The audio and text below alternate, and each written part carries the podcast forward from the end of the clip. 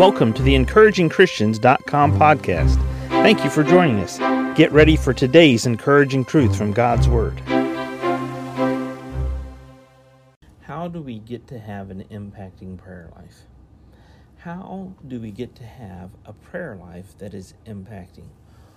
One of the decisions that I made some time back, I pray for so many of my family members by name immediate, extended, aunts, uncles, cousins, in laws, relatives of in laws, by name.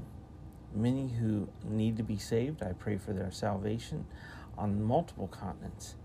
Many who just need to live by faith, walk by faith, and walk with God.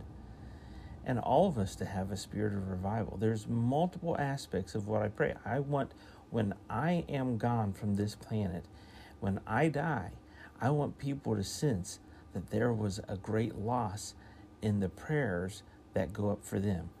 I want them to sense that there is a protection about them because God hears and answers my prayer. So, how do we have an impacting prayer life in the lives of others? 1 Thessalonians 5:17 says, "Pray without ceasing." Pray without ceasing. So, how do you and I get to have an impacting prayer life and people around us? Well, 1 Thessalonians 5:17, pray without ceasing. But Luke 18, this is important. Jesus told a parable. Luke 18, beginning in verse 1, and he spake a parable unto them to this end, that men ought always to pray and not to faint saying, There was in a city a judge which feared not God, neither regarded man. And there was a widow in that city, and she came unto him, saying, Avenge me of mine adversary. And he would not for a while.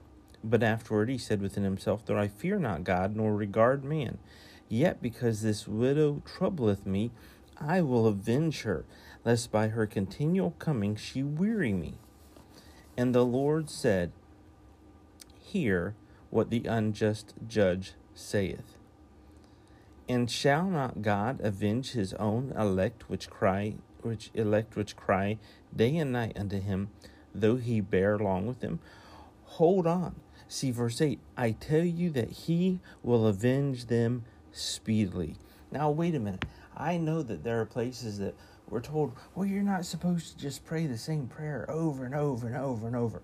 No, that's not what Jesus was saying because if you believe in repetitious prayer that God will be forced to have to answer because you said it over and over and over again, that's not what Jesus was saying. What he was saying was 1 Thessalonians 5:17, here's your example. Pray without ceasing. Don't stop praying.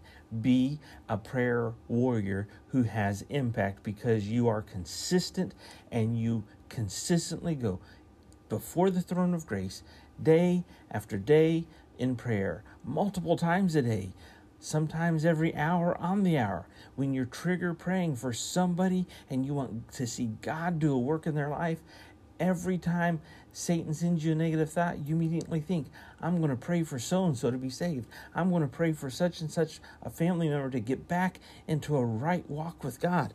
See, this is what Jesus was saying. You pray without ceasing. Listen to the unjust judge. Because this widow troubleth me, I will avenge her, lest by her continual coming she weary me. And shall not God avenge his own elect which cry day and night unto him, though he bear long with him? I tell you that he will avenge them speedily. God bears long with you and I. Jesus is the one who told the parable, and he said, Look, you keep going before God. You keep bringing your requests before Him day in and day out, and you keep on your knees before God for others.